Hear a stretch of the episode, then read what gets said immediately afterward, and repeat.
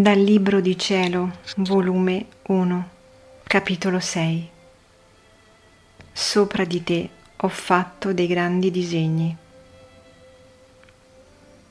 Quando il Divin Maestro mi liberò dal mondo esterno, allora vi pose mano a purificare l'interno e con voce interna mi diceva: adesso siamo rimasti soli.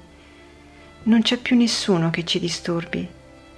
Non sei adesso più contenta che prima che dovevi contentare tanti e tanti? Vedi, uno solo è più facile contentarlo. Devi fare conto che io e tu siamo soli nel mondo.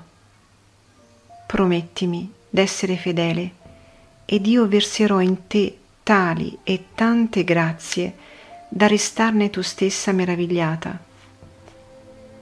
Quindi proseguì a dirmi: sopra di te ho fatto dei grandi disegni, sempre se mi corrispondi. Voglio fare di te una mia perfetta immagine, cominciando da che io nacqui finché morii. Io stesso ti insegnerò un poco per volta il modo come fare.